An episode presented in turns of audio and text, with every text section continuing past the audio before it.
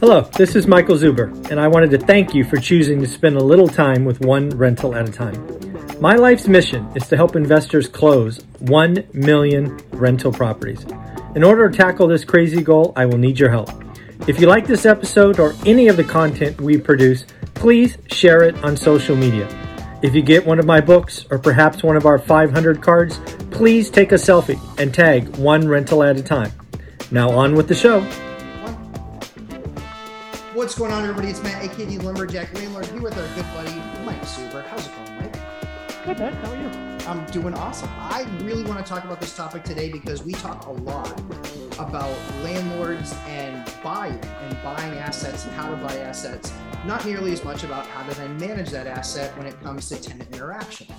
So I think one of the really important things, just coming from you know my perspective, not sure how you essentially directed your uh, property manager to handle this, but what kind of guidance or what kind of processes do you know or have you given them to basically put in place for how to manage that tenant when getting into the unit and having that conversation with them? I know that a lot of people don't know what guidance to give their property manager. Um, and maybe that system doesn't work. What are the things, some of the things that you would recommend that if people are doing it with a property manager, that they would tell them and kind of give them guidance on? Uh, no exceptions. I mean, that's the biggest thing I've learned over 20 years is uh, everybody's got a story. Uh, it's impossible to figure out what's true and what's not.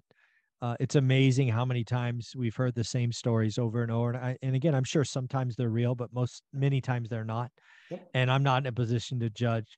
So we've adopted uh, a mindset that the process is the process. Uh, we go through it every time, regardless. Nobody's nobody's treated any different. Uh, we and we don't accept excuses, right? There's a contract signed. You're an adult and it is what it is. Uh, now we don't, we don't, it's, it's just, and this is why, frankly, this is one of the reasons I have a property manager. Uh, you know, even if, like, let's say I, I lived in Fresno, which I don't, um, I couldn't be a property manager because just naturally who I am, I have a, a, a you know, I, I try to put on a hard outer shell, but I'm gooey in the middle, if that makes sense. And I would, I would, I'd fall for every freaking story there is. And, um, that's I'm just I'm just not that at. So it's really easy for me to tell my PM, my property manager, no exceptions, anytime for anyone for any reason. And probably three or four times a year they bring me what they think's an exception to an exception. And I'm like, are you not listening? No exceptions for anyone at any time. Just because I I don't I can't judge what's real or not real.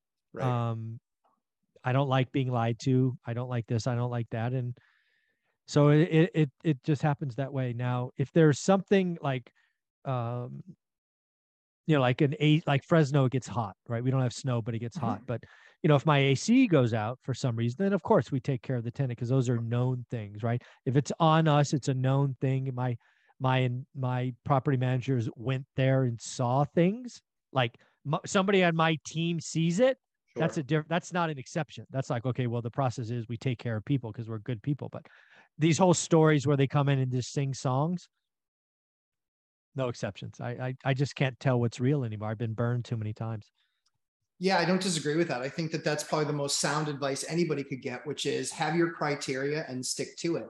I think the the the areas that even as a self-managing landlord that I get into trouble with are the ones where we make an exception. It bites us almost every single time.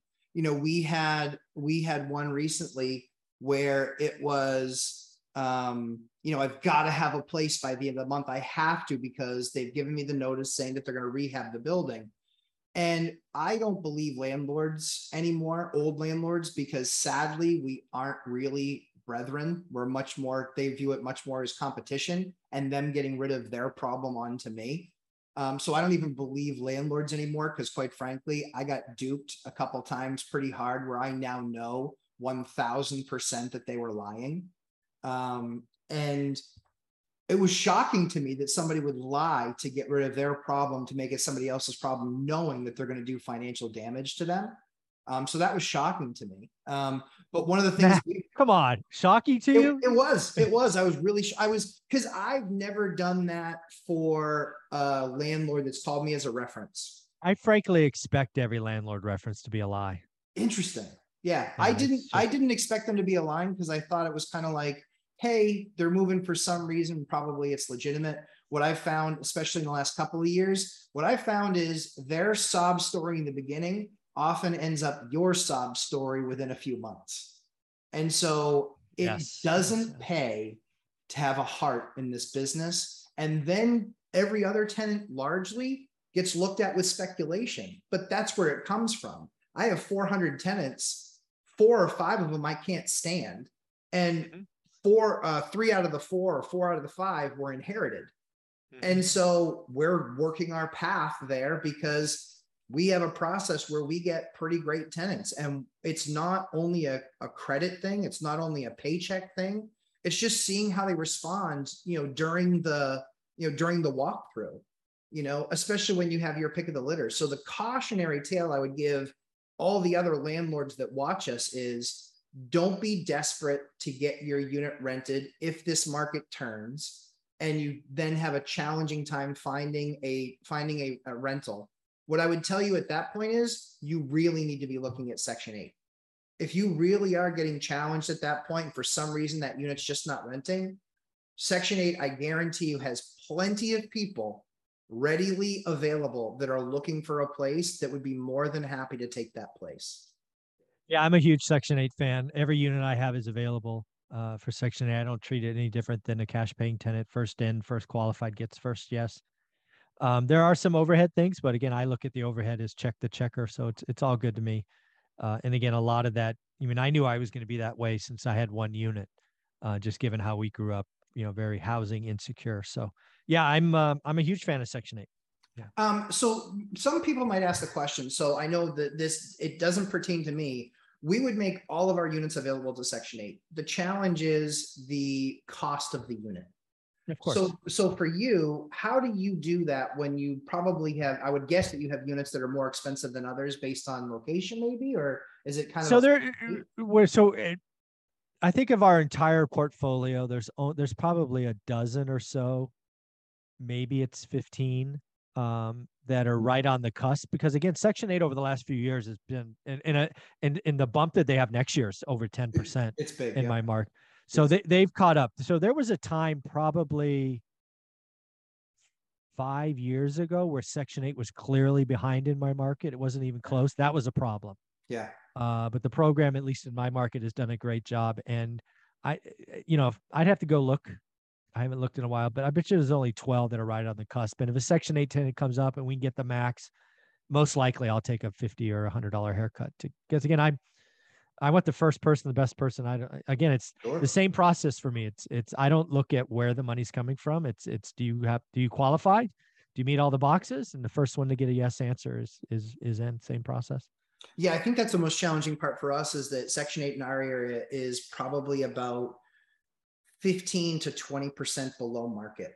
Yeah, that's that's where we were five. It's not that case anymore. Um, and how how were how were you able to kind of how did you manage through that? I guess was it you were just willing to take less for the unit because it was uh, or no? So I mean, sometimes you just have to say no, right? Because one of your qualifications is you got to pay this rent, and they Correct. won't go there. Right. Sure. Uh, so that's you know that's that's that's some of that is a no. Uh, Section eight does have a exception process, which we okay. ran through a couple of times. We never got the full amount, but we got some. Okay. Sometimes.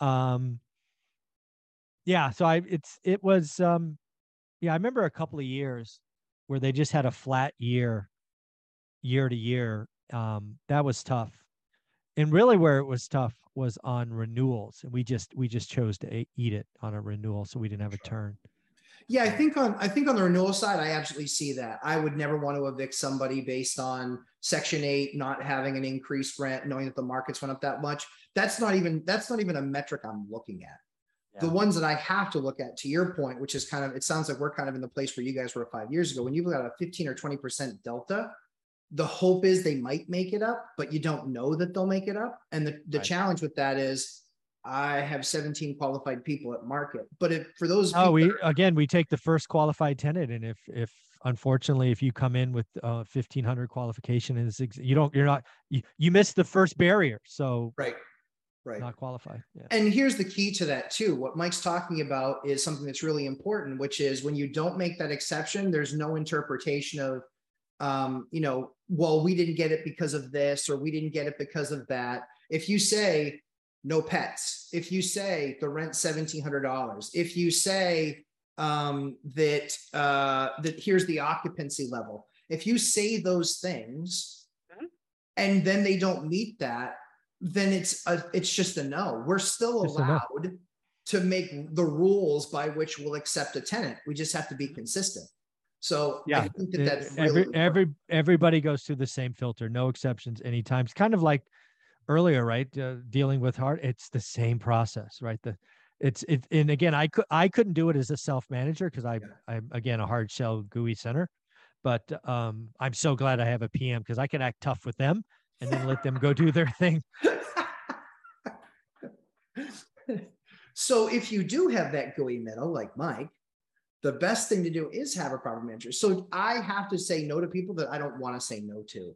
But at the end of the day, I made an exception for a vendor that works for us. Mm. They work for us, they do great work. I wanted to reward that relationship. What's the point of having a relationship if it doesn't mean something and help you in some way and help others in some way? We made the exception and they are officially two months behind in rent. And they're a vendor of ours. And we've even given them work in that process. And they're a great, they're a great tenant. We love them as a vendor.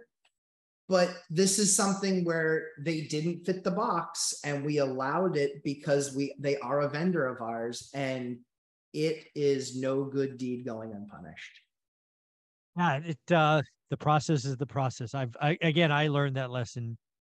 I mean, I had I had a similar situation. A a, a, handyman who Yeah. did great work, multiple Yeah. projects, Yeah. just didn't pay his rent. And I had to evict him. It's like, and then of course I don't use him anymore. It's like, ah, Right. it's- Well, and that's the other nuts. down. That's the other downside too. Is you know that you're going to pull their business from from them too, and Yeah. that's for us. That's thousands of dollars a month with this vendor.